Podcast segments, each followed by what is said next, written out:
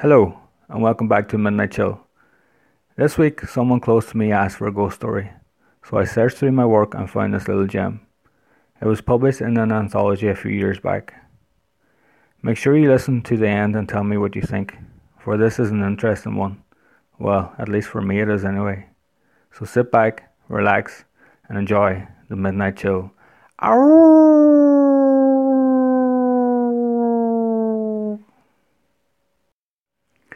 My shadows.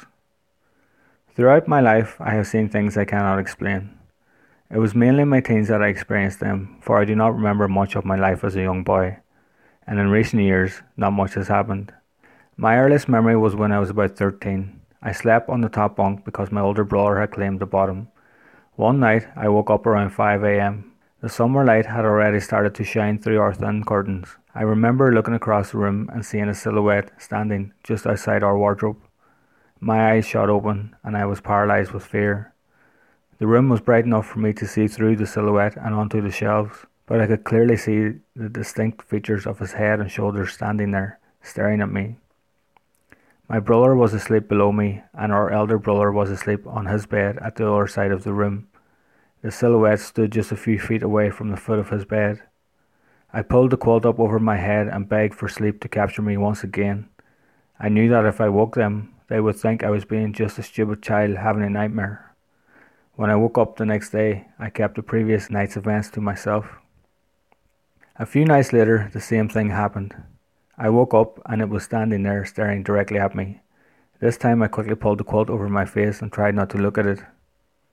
I don't know how many nights I saw it or how long it went on for, but in the end, I decided to sleep at the bottom of the bed.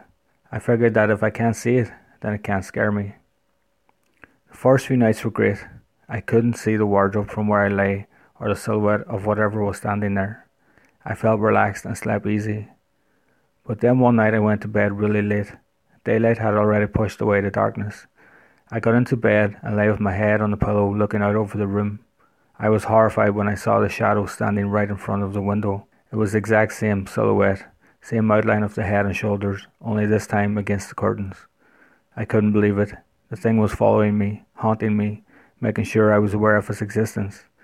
I could do nothing but close my eyes and pray sleep would take me, not the horror that stood in front of me. The silhouette of the shadow man, or whatever it was, continued to haunt me. Not every night, but most. After a while, I started to get used to it, and although I was afraid, I sensed it meant me no harm. It really scared the shit out of me, though. After that, I began to stay up later than everyone else, it could have been 3, 4, or 5 a.m. before I went to bed. In that time, I started noticing things in other parts of the house too. In the sitting room, if I sat on the chair beside the fire, in the corner of my eye, I could see someone standing behind the sofa against the curtains. When I looked directly to that spot, I saw nothing out of the ordinary, and besides, there wasn't enough room between the sofa and the curtains for someone to stand behind. And if I twisted the chair towards the fire, away from the sofa, the shadow moved to the opposite end. It made sure I could still see it. I also loved lying on the sofa watching a film with a blazing fire. I would pull the sofa right across the room so I could bask in front of it. When I did that though, I always felt like something was standing right behind me, and I even saw a shadow out of the corner of my eye whenever I lay on my back. It creeped me out to say the least, and I intentionally stopped pulling the sofa towards the fire.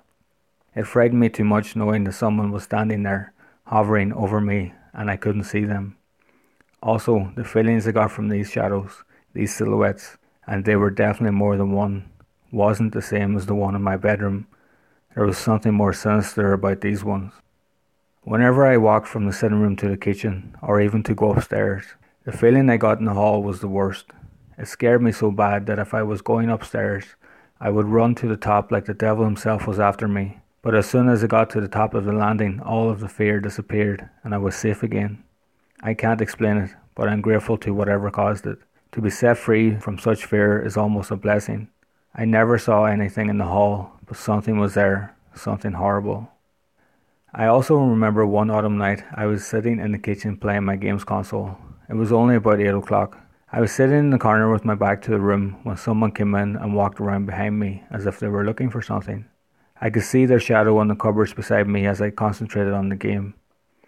The shadow disappeared, so I figured whoever it was had left, but within a minute the shadow returned and my curiosity got the better of me. I swiveled around on the chair and saw no one. I was confused. I had seen their shadow just a few seconds ago. I got off the chair and quickly ran out into the hall. The door to the sitting room was closed, as was the front door to our house. I would have heard either of them closing as I made my short trip from my seat. No one went up the stairs either. That too I would have heard and saw. I asked my family if anyone was in the kitchen, but with only my mother and two sisters in the house, and none of them had moved in the last half hour, I received no explanation. I am now 27 and I still live in the same house. I can still feel them here, but I very rarely see them anymore. The last time I saw one was about a month ago. I was sitting in the kitchen reading, and out of the corner of my eye, I could see someone peeking their head out around the wall and staring at me. But as usual, whenever I looked directly at it, there was nothing there. It creeped me out so much that I had to get up off the really comfortable two seater and return to my bedroom to continue reading the book. I do not know who or what these shadows are, or even why they are here. I have told very few people about these events I have written about, quite simply because I know how they'll react. Now, as a fiction horror writer, I can pass this off as a story and let you all make up your own minds. Some of you will believe me, most probably won't. Either way, what I have told you is 100% true. I do not know if these things want something from me, or if they just want to mess with my mind. I guess in time, we'll find out. That's it, guys. Thanks for listening. And if you like what you heard, don't forget my books, Love's Curse and Strings, are available to buy on Amazon. Or if you'd like a few more tasters, then I'll be back next Tuesday. Until then, Hawaii.